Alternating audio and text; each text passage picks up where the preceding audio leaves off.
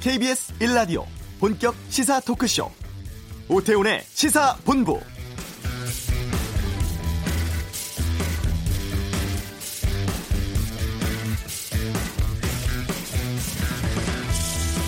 (40년) 전인 (1979년 10월) 부산과 마산의 시민들이 일어나서 유신철폐 독재 타도를 외쳤습니다. 부산대에서 시작된 시위는 다음날 남포동 등 시내 중심가로 확대됐고 이후 마산으로도 퍼져서 박정희 독재 18년 동안 짓밟히고 억눌렸던 민주주의를 바로 세우는데 결정적인 역할을 하게 됐죠. 바로 부마 민주항쟁인데요. 유신시대 최초의 시위자, 최대 시민 항쟁으로 번져나갔고 이것이 5.18 민주화 운동이 복제가 되고 87 6월 항쟁으로도 이어집니다. 민주화 운동이 본격적인 대중 조직 운동으로 나아가는 중요한 시발점이 바로 40년 전 일어난 부마 민주항쟁입니다. 오늘 기념식에서 문재인 대통령 우리에게 민주항쟁의 위대한 역사가 있는 한 어떤 권력도 국민 위에 군림할 수 없다고 했는데요. 오태훈의 시사본부 2부 김성환의 뉴스 소다 시간에 부마 민주항쟁에 대해서 살펴보는 시간 갖겠습니다. 조국 장관 사퇴 후에 검찰 개혁은 국회로 공이 넘어간 상황이죠. 잠시 후 이슈에서 정의당의 입장 들어보겠고 이어지는 그냥 갈 수 없잖아는 공수처에 대해서 집중적으로 살펴보겠습니다. 2부 아는 경찰 화성 연쇄살인 사건의 피의자 이춘재 관련 추가 소식 다루겠습니다.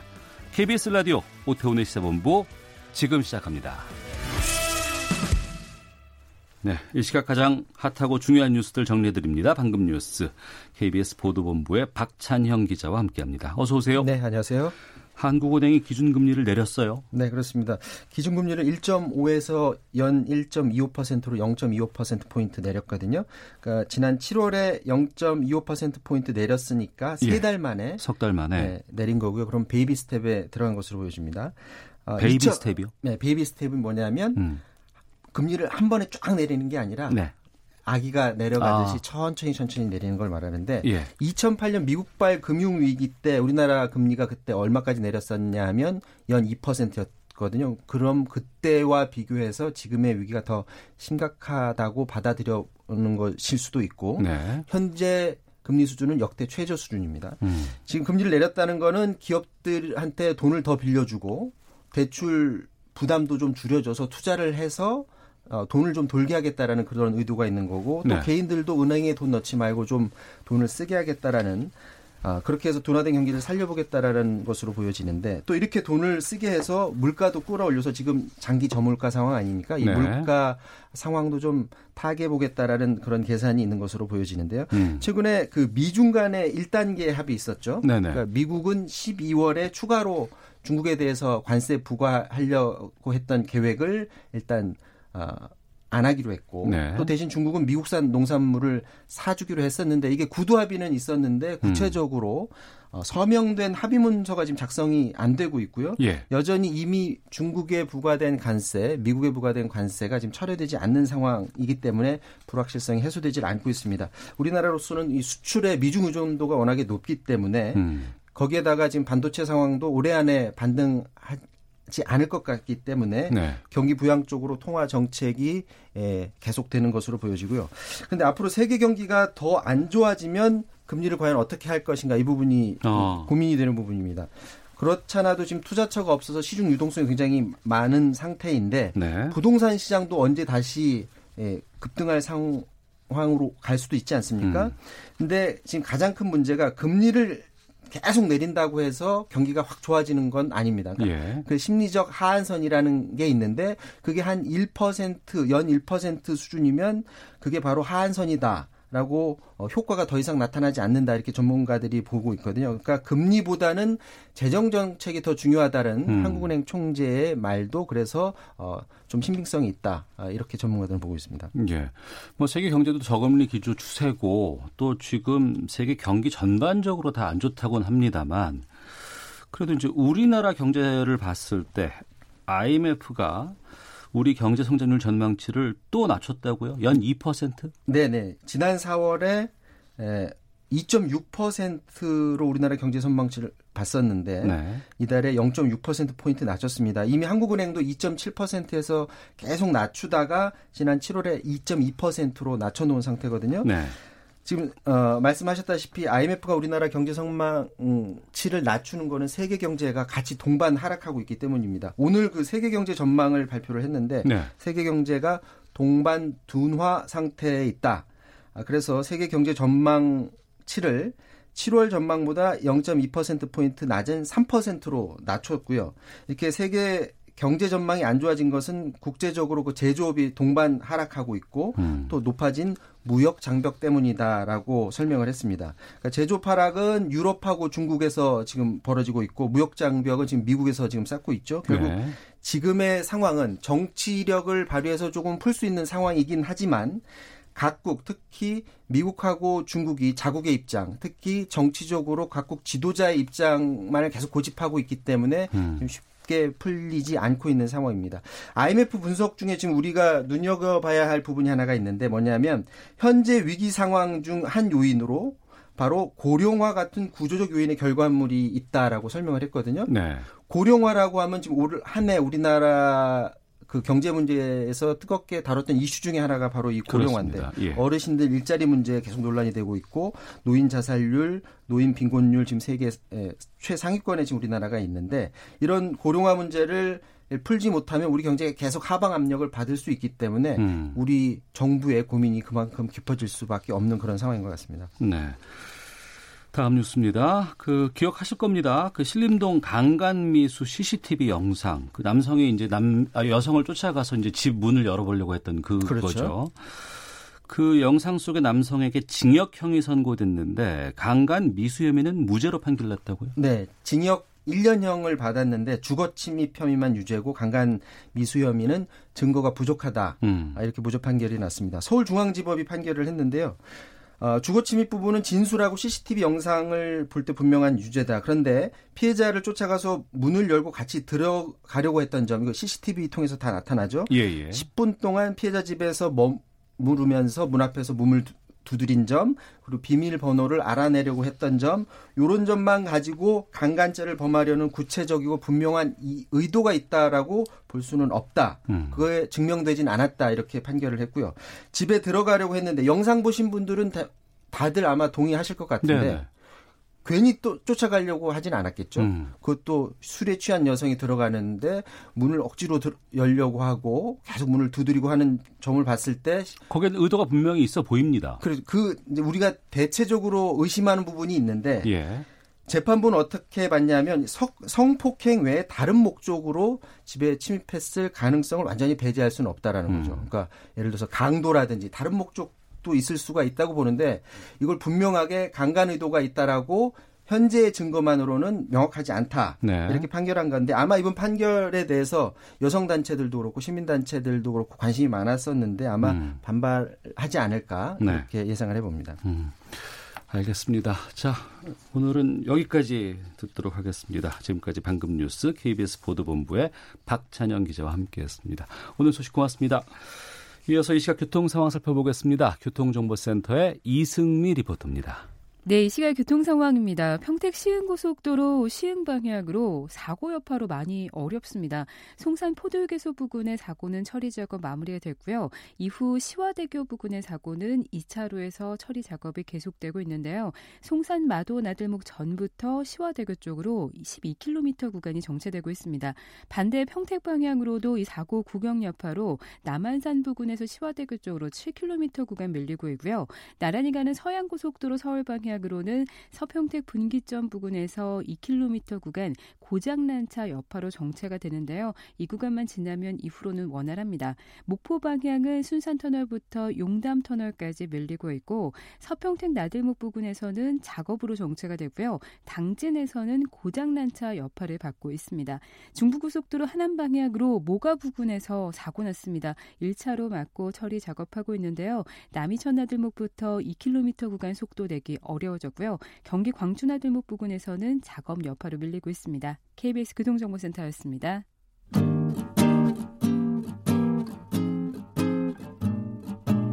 KBS 1라디오 오태훈의 시사본부 여러분의 참여로 더욱 풍성해집니다.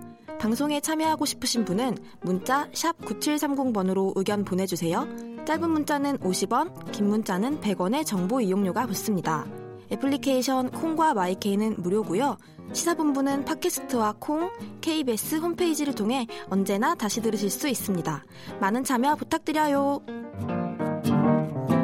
네, 오늘 오후 국회에서는 그 검찰 개혁 관련 공수처법, 검경 수사권 조정 등 두 개 법안과 또 선거법 개정안 처리를 위한 교섭단체 3당의 회의가 열립니다. 2 플러스 2 플러스 2 회의라고 얘기를 하는데 그런데 지난 4월에 여야 4당끼리 합의했던 이 패스트트랙 3법 합의에 참여했던 정의당은 이번 회의에는 참석하지 못하게 됐죠.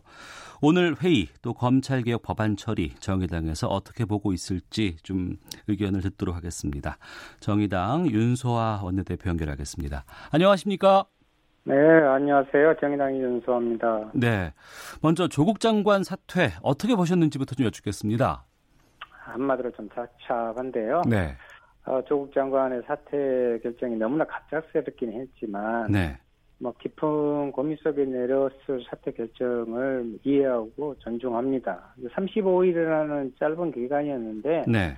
어, 검찰개혁의 성과 그 결코 이렇게 작지 않았습니다. 음. 공개 소환과 심야 조사 페이지 그리고 특수부 축소 물론 이제 반부패 수사부로 명칭 변경까지 됩니다만 네. 이런 구체적인 내용도 중요한데 어. 무엇보다 검찰 개혁이 이 시대 반드시 해결해야 할 국민적 화두로 자리 잡게 한 것이 가장 큰 성과였다고 보고요. 예. 남은 과제는 이제 국회가 음. 빨리 이루어내야죠. 예. 그러니까 조국 장관이 취임하고 나서 법무부 차원의 검찰 개혁에는 상당히 의미를 두고 계시네요. 나름대로 긍정적인 측면이 있었다고 봅니다. 예. 이제 공이 국회로 넘어왔습니다. 오늘 오후에 국회에서 이제 2 플러스 2 플러스 2 회담이라고 명칭이 좀 붙은 것 같은데 이게 네. 이제 그 교섭단체 3당끼리 회의가 열립니다. 정의당은 지금 참여를 못 하는데 오늘 열리는 회의는 어떻게 보시는지요? 물론 잘 되기를 바라는데요. 예, 예. 어, 지금 현재 제가 알기로는 큰 진척이 없이 음. 삐그덕거리고 있는 것으로 알고 있어요. 네. 어, 이제 조국 장관이 사퇴하자마자 어, 한국당 황교안 대표가 공수처법 제정을 다음 국회로 넘기자고 했잖아요. 네네. 어, 지난 두 달여간은 정반대로 뭐 같이 하자 이야기하더니 어. 검찰 개혁이 가시화되자마자 이렇게 오히려 번색을 드러낸 게 아닌가라는 생각을 지울 수 없고요. 예. 국민의 압도적 다수가 찬성하는 공수처 설치를 왜 이제 와서 동의 못하는 건지 알 수가 없습니다. 게다가 어제는 또 자유한국당 모 정치인이 막, 저, 많은, 어, 대구에 네. 특수부를 남긴 것에 대해서 뭔가 큰 음모라도 있는 것처럼 얘기했잖아요. 어. 아니, 그러면 광주에 특수부가 남기게 된 것은 뭡니까? 이렇게 예. 여론을 애고 가고 하는 것은 좀 지양했으면 좋겠고요. 음. 어, 좀 자유한국당에게 검찰 개혁을 기대할 수 없다고 저는 솔직히 봅니다. 어떤 선거가 있을지 예, 회의적인 측면이 좀 강하네요. 네. 이런 상황에서 그 윤 의원께서 자유한국당 제외하고 기존에 그 지난 4월에 했었던 여야 4당 회동을 제안을 하셨다고요? 어, 개혁 그 자체를 네. 반대하는 자유한국당과 이렇게 마주 앉아서 실질적인 결과가 나올 거냐? 네. 어, 공, 특히 공수처법 등 지금 패스트트랙 올라온 법안은 자유한국당이 반대해서 이를 제외하고 여야 사당이 함께 만든 법안이잖아요. 예, 예. 근데 이제 검찰 개혁을 실제 이루기 위해서 또 정치 개혁을 이루기 위해서 당연히 여야 사당이 반드시 다시 모여 논의를 하고 그럴 때 이 법안을 실제 통과 시킬 수 있기에 네. 여야 사당 모임을 제안한 것입니다. 음. 지금 민주당 쪽에서는요, 검찰 네. 개혁 관련된 두 개 법안, 공수처법이라든가 검경수사권 조정안, 이것을 선거법 개정안보다 먼저 처리하는 방안을 추진하고 있습니다. 지난 4월 합의 때는 동시 처리를 합의를 했었는데, 이것을 이제 다시 좀 바꾸자고 제안을 한 건데, 여기에 대해서는 정의당은 어떤 입장입니까? 아, 4월 합의 이상은 말씀하신 대로 네. 동시처리고 선거법을 먼저 의결하자고는 했죠. 네. 근데 이제 예, 검찰 개혁을 먼저 하자고 한 것은 지난 두 달 동안 그 검찰 개혁에 대한 국민의 열망이 어느 때보다 높아졌고, 네. 어, 그렇기 때문에 그런 이야기가 아, 나오고 제안한 것으로 압니다. 하지만 자유와 한국당이요. 네. 검찰 개혁을 반대 이렇게 결사적으로 반대하는 조건에서 검찰 개혁을 음. 성사시키기 위해서라도 네. 우선 패스트트랙에 함께 올린 여야 사당 공조가 저는 먼저라고 봐요. 아 공조가 먼저다. 아, 민주당이 이 사실 누구보다도 잘 알 것 같은데요. 네. 민주당은 여당으로서 지금 정부에 대한 막중한 책임을 져야 한다. 그래서 계속 바깥에서 검찰 개혁이 먼저다 이런 주장만 할 게 아니라 네. 그렇다면 음. 실제 사람에 모여서 이야기를 해보자. 음. 국회 어, 통과가 가능하도록 그 성과를 내봐야 될 거 아니겠어요? 네네. 어, 저는 그렇게 말씀드리고 싶습니다. 네. 민주당 쪽에서 이 제안을 하면서 미리 뭐 설명이라든가 뭐 이런 것들이 좀 있었습니까? 아니, 그러니까 이제 그쪽에서는 계속 언론에 그렇게 이야기를 했는데. 예. 실제로 야당들하고 이야기를 해보기로 이렇게 저도 그렇게 알고 있었는데 구체적인 어. 안이 나오, 나오지 않았고요. 예, 예. 실제로는 지금 흔히 말하는 어, 백혜련 의원 안과 네. 권은희 의원 안 음. 공수처 관련해서 네. 이런 네. 것들도 아예 거의 지금 되고 있지 않는 가운데서 어. 어, 좀 그렇게 이야기 제안만 이렇게 하는 것이 예. 일중령도 어, 부족하다 이렇게 생각을 합니다. 예. 시기적으로 봐도 그 검찰 개혁 법안은 패스트 트랙에서 이제 본회의에서 어, 부의할 수 있는 게 10월 28일, 29일 이때라고 지금 얘기를 하고 있고요. 예. 그리고 그 선거법 처리는 11월이 넘어가는 것으로 알고 있습니다. 예, 한 달 차입니다. 예, 예. 그러면 예. 어, 동시에 올린다고 하면은 11월 이후가 되겠네요. 아, 그렇죠. 그런데 문제는 예. 지금 부인은 정확히 자유한국당이 이야기하는 거 틀리게 10월 28일 날 어, 사법개혁 관련한 부분은 자동 부의됩니다. 자동 부의되고 예. 예. 근데 문제는 뭐냐면 아까 말씀드린 대로 거기에 대한 논의를 수정 보완할 수 있는 협상이 전혀 지금 지책이 없다는 거예요. 아, 예, 시간이 예. 더 흐를 수밖에 없죠. 어. 마찬가지로 어, 정치개혁 법안에 대해서도 여러 가지 또 미세한 또 논의가 필요하고요. 네. 자유한국당도 안을 내라 이겁니다. 음. 이제 그런 과정에서 논의가 저는 중첩될 수밖에 없고요. 예. 어, 그렇게 동시 논의하고 또 처리될 것이다. 그래서 이제 정치협상회의에서 그런 저러한 부분을 어, 같이 대표들끼리도 어, 공유하리라고 봅니다. 네. 자, 정의당 윤수아 의원과 함께 패스트 트랙 세계 법안 처리 또 검찰 개혁 관련해서 말씀 나누고 있습니다. 지금 민주당하고 자유한국당은 이 세계 법안이 그 본회의에 상정될 수 있는지를 놓고도 좀 다른 지금 주장을 지금 펼치고 있는 상황이고요.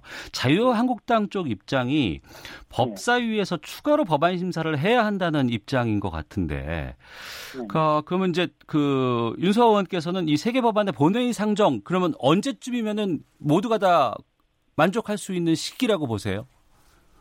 아, 본회의 상정은 아까 말씀드렸던 사회 특위에서 제출한 법안은 10월 네. 28일이 맞습니다. 이미 국회의장 유권 해석을 그렇게 받았고요. 예, 예. 그리고 이제 정치 개혁 관련 법은 11월 말입니다. 음. 딱한 달 차인데. 네. 자유한국당에서 이야기하는 것은 실제로 한편으로 어떻게 보면 패스트트랙을 반대하면서도 패스트트랙의 근거에서 자기 주장을 하고 있는 것이 자기 모순이고요. 음. 어, 그렇기 때문에 어, 10월 28일과 11월 말이 맞다. 네, 네. 어, 이렇게 말씀드리고 싶습니다. 예. 그 자유한국당 쪽에서 공수처 설치 지금 강하게 반발하고 지금 그 당 대표는 다음 국회로 넘기자고 하고 또 나경원 원내대표는 아예 이건 안 된다라고 반대하고 있는 입장이거든요. 여기에 대해서도 좀 정의당의 입장이 있으실 것 같습니다. 예, 공수처법 제정이 반드시 필요한 두 가지 이유라고 봐요. 네. 하나는 이제 수사 대상에 있어서 국회의원은 물론 이제 어, 검사, 판사 그리고 경무관급 이상 경찰까지 포함하고 있잖아요. 네. 사법 권력도 어, 견제할 수 있다는 것이고 음. 또 하나는 이제 검찰만이 갖고 있는 기소권을 공수처도 이렇게 하지만 검찰 권력을 어, 권력을 좀 분산을 하자는 것이고 네. 지금 이것의 원 그것은 운물이 맑아야 아랫물이 막는 거 아닙니까? 지금 대한민국에서 이 기득권의 카르텔이 너무나 큰 문제가 되고 있잖아요. 예. 여기서 사법개혁의 핵심법 내용인 그 공수처법을 빼고 어떻게 음. 검찰개혁을 이야기할 수 있습니까? 물론 한교안 대표가 네. 뭐 검찰 출신이라 검찰 권력에 대한 어, 그런 집착이나 이런 부분들을 뭐 어, 가지고 그러는 건데 음. 뭐 아니면 혹시 뭐 도둑이 재발 저린다고 권력기관을 수사하는 공수처의 칼날이 뭐 자기를 향하게 될 것까지 불안해 한지는 모르지만 네. 결코 받아들이 국민들이 받아들이기 힘든 반개혁적이고 구시대적인 음. 어, 태도다 저는 이렇게 봅니다. 네. 오늘 오후에 이제 어, 뭐 여야 3당 회동에서 어떤 결과가 나올지는 모르겠습니다. 네. 우선은 그 여야 4당이 지난 4월에 패스트트랙 관련해서 합의를 했을 때와 네. 지금의 상황이 바른미래당도 그렇고 민주평화당도 그렇고 지금 많이 달라졌잖아요. 네네. 이런 상황에서 만약에 이 뭐 검찰 개혁안이라든가 아니면 선거법 같은 것을 본회의에 올렸을 때 처리는 어떻게 전망하세요? 저는 이제 제가 그 패스트트랙 그 법안을 상정했던 여야 사당을 네. 협상을 복원하자는 것도 그 이유에 있습니다. 예. 아 실제 에, 그 형식은 약간 변했잖아요. 음. 평화당에서도 이제 어, 대안과 어, 연대인가요? 네, 어. 대한정치연대로 바뀌었죠. 빠져나왔고. 예 예. 예, 예. 예. 그런 형식은 변한 게 사실이지만 예. 제가 어제도 이제 평화당 원내대표와 또 어, 윤석엽 대표 음. 뭐 이렇게 좀그 찾아뵙고 전화를 했습니다마는 네네. 내용은 거의 계속 큰 변화는 없습니다. 그렇게 하자 네. 하는 것입니다. 그래서 민주당에게 예, 또 전화하고 요구한 것이 바로 그것입니다. 그 힘부터 모아서 네. 국민의 네. 요구를 관철시킬 수 있는 토대를 마련하고요. 네. 그다음에 한국당도 음. 정말 이제 마음을 바꿔서 네. 어깨만 쓸 것이 아니라 안을 내놓고 협의를 해라. 그만큼 시간이 충분하다. 음. 지금 그렇게 예, 이야기하고 있습니다. 네. 마지막으로 하나만 더 여쭤보겠습니다. 선거법 같은 경우에는 지금 민주당 내부에서도 지역구 축소 때문에 좀 개인적으로 반발하는 의원들이 있지 않을까 드러내진 않지만 이런 좀 분석도 있거든요. 여기에 대해서는 어떨까요? 뭐 그런 우려도 어뭐 언론이나 여러 경로를 통해서 뭐 제기되고 있는데요. 네네.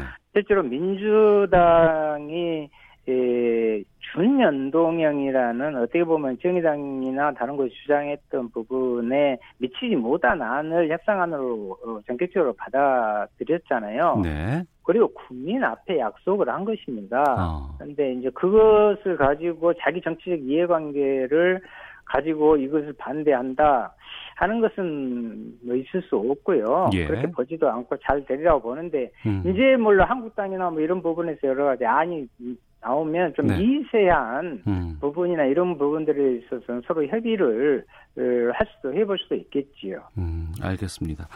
본회의 처리까지 좀 가는 상황이 오게 되면 좀 다시 한번 좀 그 말씀을 좀 듣도록 하겠습니다. 오늘 네네. 말씀 네. 고맙습니다. 네. 네, 지금까지 정의당의 윤소아 의원이었습니다. 헤드라인 뉴스입니다. 기준금리가 역대 최저치인 연 1.25%로 인하됐습니다. 문재인 대통령은 오늘 오전 경남 창원시 경남대학교 대운동장에서 열린 40주년 부마 민주항쟁 기념식 기념사에서 모든 권력기관은 조직 자체를 위해서가 아니라 국민을 위해서 존재한다는 민주주의의 상식을 명심해야 할 것이라고 말했습니다. 더불어민주당 이해찬 대표는 오늘 다시 오기 힘든 검찰 개혁의 기회가 됐고 조국 전 장관과 국민들이 몸으로 만들어준 기회를 절대로 놓쳐서는 안 된다면서 온 국민이 한결같이 바라는 것이 고위공직자 비리에 대한 수사라며 공수처 설치 법안이 장기 집권을 위한 전략이라는 자유한국당의 주장은 터무니없다고 비판했습니다.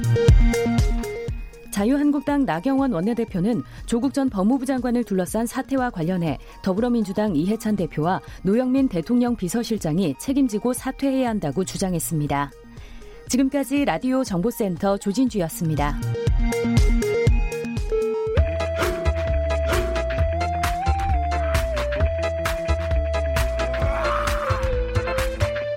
오태우래 시사 본부 네, 매주 수요일 이 시간에는 이종근 시사평론가와 함께하는 그냥 갈 수 없잖아라는 코너가 있습니다.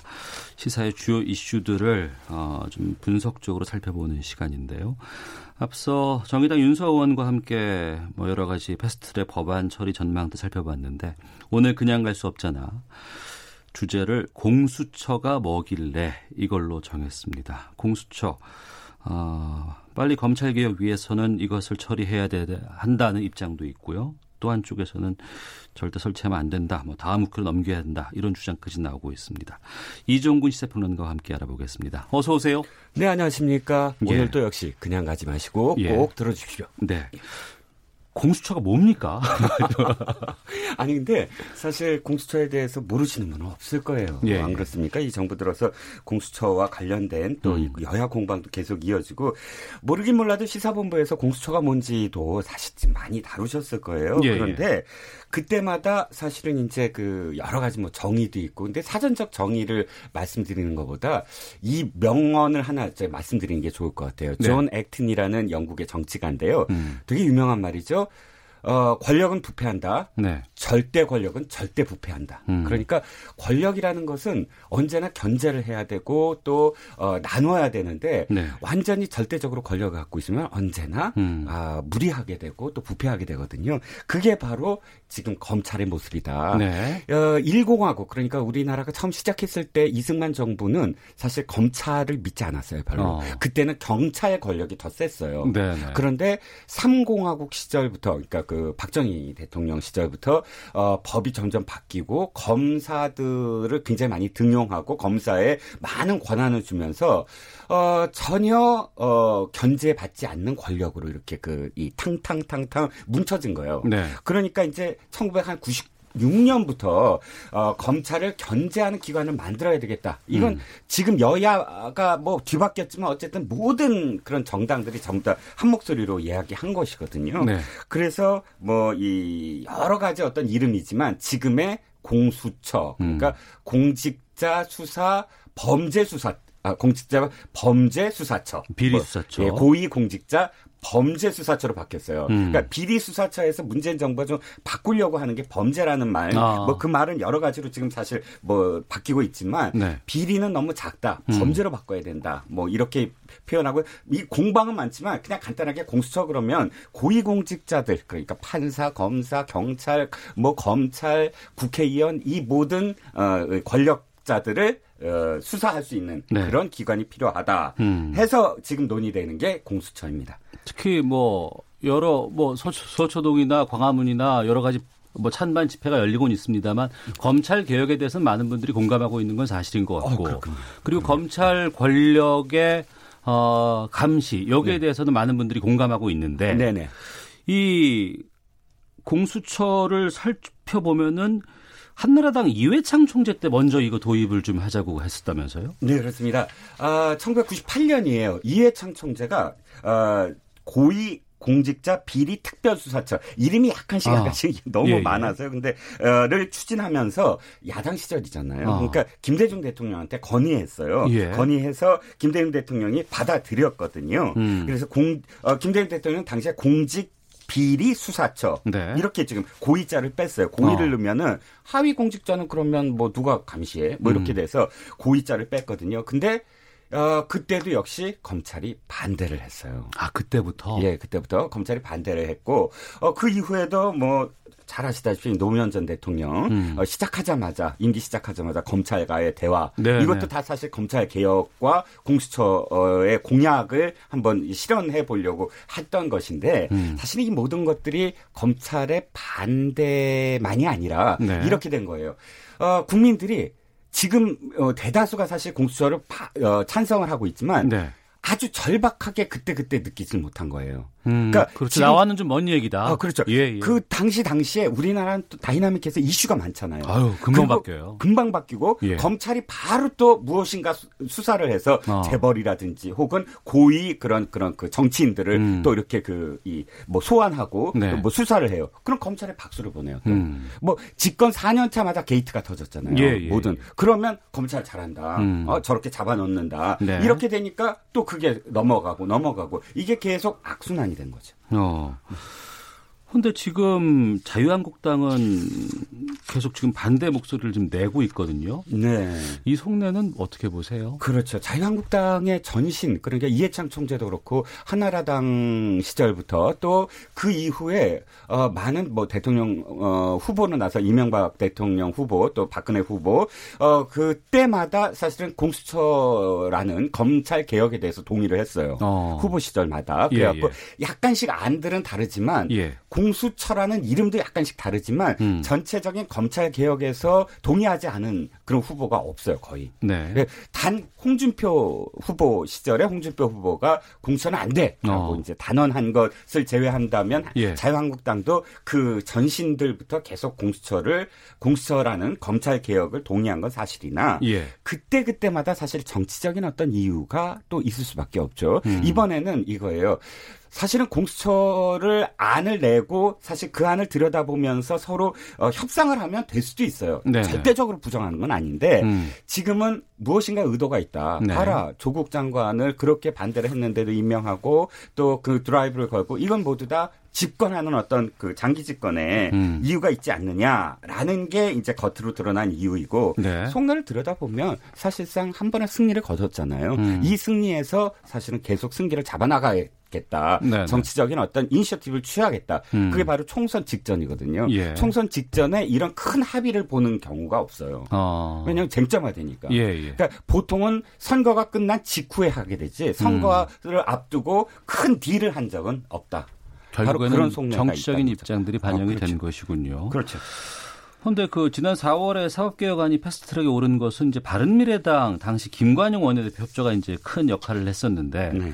지금 바른미래당의 오신환 원내대표 입장은 지금 어떻게 나오고 있어요? 아, 김관영 원내대표와는 좀 다르게 오신환 원내대표는 예. 민주당의 그 패스트 트랙에 대해서 어 사실은 좀 부정적인 입장인 건 사실이에요. 음. 하지만 오신환 대표는 이거예요. 황교안 어 자유한국당 대표가 그 내년으로 넘기자 네. 했을 네. 때 제일 먼저 강력하게 반발했어요. 아, 그건 어, 안 된다. 어, 넘기면 안 된다. 음. 그런데 문제는 또 민주당이 지금 어 이것을 검찰 개혁안부터 하자. 네. 그러니까 사법 이 선거법 개정 하자. 선거법 예. 개정. 그것도 약속을 파기한 게 아니냐. 음. 그 동시에 하자. 그러니까 양쪽의 입장을 다독이면서 뭔가 또 바른미래당 입장에서는 음. 인서티브를 또 취하겠다 네. 하는 것이거든요. 어. 더 어, 속내를 들여다보면 더 많은 것들을 얻어낼 수 있다. 이쪽 협상에서는 이쪽에서 뭔가 들어주느라고 하나 더 줄 수도 있고 이쪽에는 예. 이쪽들. 그러니까 뭐 캐스팅 보트를 준 정당의 입장이라고도 볼 수가 있겠죠. 음.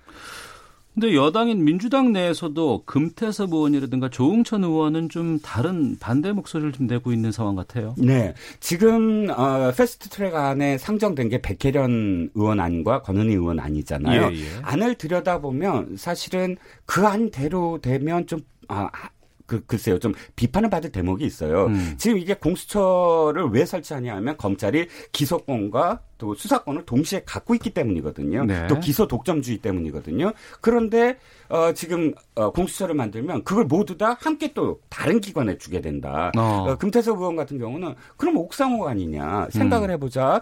지금 정권이 계속 정권을 잡을 어, 수는 없는 거 아니냐. 예를 네. 들어서 어, 박정 박근혜 대통령 시절에 우병우라는 사람을 예를 공수처 장으로 만약 임명한다. 음. 지금 같은 어, 백혜련 의원 안대로라면 거의 대통령이 임명 가능한 네. 그런 수순이거든요. 어. 그랬을 때 공수처는 어떻게 되겠느냐. 예. 그러니까 어, 이런 어, 어, 문제점들을 적시 정확하게 들여다보고 공수처안을 얘기해야 된다가 음. 금태서든 주장이고 네. 조홍천 의원도 역시 공, 공 저기 공소권과 수사권 함께 있는 건 문제가 있지 않느냐. 어. 뭐 이런 입장들입니다. 예. 지금 그 백혜련 안과 권은희 안 두 개가 지금 올라가 있다고 네네. 하는데 음. 지금 그 말씀하신 그런 그 견제 장치가 없다거나 음. 또 옥상 오일 수 있다라고 하는 음. 얘기들은 네. 뭐 입법부라든가 이쪽에서 뭐 이를테면은 공수처장을 임명한다거나 여기에 역할을 좀 하면은 좀 풀리지 않을까라는 생각이 좀 들기도 하거든요. 그러니까 지금 앵커님이 말씀하셨듯이 그게 공론화가 좀 돼야 된다는 거예요. 가장 어. 중요한 게 임명. 예. 지금은 백혜란 의원 안은 뭐냐면 처장과 차장을 동시 다 대통령이 임명 가능하다. 물론 어. 거기에 장치는 있어요. 전체적으로 음. 어, 몇 명 해서 뭐 야당이 몇 명 뭐 해갖고 쭉 있지만 네. 일곱 네. 명 정도가 친여 쪽이 음. 가능해요. 네. 그러면 과반이 넘거든요. 음. 그리고 이쪽 권은희 의원안은 그러지 말고 위원회를 다시 둬서 그, 그, 이 야당이 또는 그 음. 그 국회 갖고 어, 동의를 하게 만들자. 뭐 네. 이런 거고 또 공, 공소권 기소권도 역시 권은희 안 같은 경우, 권은희 의원 안 같은 경우는 시, 공소 에 대한 기소에 대한 심의위원회를 만들자. 음. 국민들이 심의를 해서 이거 기소해야 된다, 안 해야 된다라는 그런 안을 내놓게 하자. 뭐 이런 안들이 있는데 네. 중요한 건 앵커님 말씀처럼 이렇게 음. 할 수도 있고 저렇게 할 수도 있는 그런 가능성에 대해서 좀 더 공론화시키고 서로 안을 협상을 해야 된다. 무조건 네. 안 된다. 무조건 된다. 이런 어 그런 그 지금 어, 공방을 벌일 때가 아니다라는 음. 거죠. 그 한국당 쪽 주장인가요? 그 외국에는 뭐 공수처에 이런 뭐 유례가 없다 뭐 이런 얘기가 있던데 이건 어떻게 되는 거예요? 아, 지금 그 한국당이나 혹은 보수 쪽에서는 이렇게 얘기해요. 아 이거 공수처 완전히 중국 공안이다라고 음. 이야기해요. 네. 아, 그 이유가 뭐냐면 윤웅걸 정주지검장이 이 검경 수사권 조정한 고위 공수처에 대해서 공수처 안에 대해서 이거 중국 형소법 조항과 비교해 보면 그대로 베꼈다라고 어. 주장 소신 발언을 했거든요. 예, 예. 그 발언이 이제 점점 점점 비화돼서 이거 공안 베낀 거다 예. 이렇게 예. 얘기를 하는데 어, 사실 공수처는 홍콩의 염정공서와 싱가포르의 탐호조사국이라는 두 가지 기관을 모델로 삼고는 있어요. 네. 두 기관이 조금 어, 권한이 굉장히 세요. 우리보다 어, 뭐 어. 예, 우리는 굉장히 이 지금 이 기소권도 여러 가지 제약이 있긴 있는데 이쪽은 음. 무소불이에요. 무조건 아, 해도 돼. 뭐 이렇게 해서 박수를 많이 받긴 해요. 음. 근데 이들도 역시 왜 유례가 없냐라고 얘기하냐면 저기가 없어요. 수사권과 기소권은 동시에 갖고 있지는 않아요. 아, 분리돼 있군요. 분리돼 있어요. 어. 근데 우리가 지금 공수처가 어, 두 가지가 함께 있다라는 게 유례가 없다라는 거거든요. 네. 그래서 어찌 됐든 어 일부는 맞고 일부는 음. 틀리다. 이렇게 정리할 수가 있겠네요. 알겠습니다. 공수처가 뭐길래라는 주제로 그냥 갈 수 없잖아 해봤습니다. 이종근 시사평론가와 함께했습니다. 고맙습니다. 감사합니다. 예. 잠시 후 2부에서는 화성 연쇄살인 사건의 피의자 이춘재가 자백한 살인 사건 어, 추가 내용도 살펴보겠습니다. 김성환의 뉴스 소다 40주년을 맞은 부마 민주항쟁에 대해서 말씀 나눠보겠습니다. 뉴스 들으시고 2부에서 뵙겠습니다.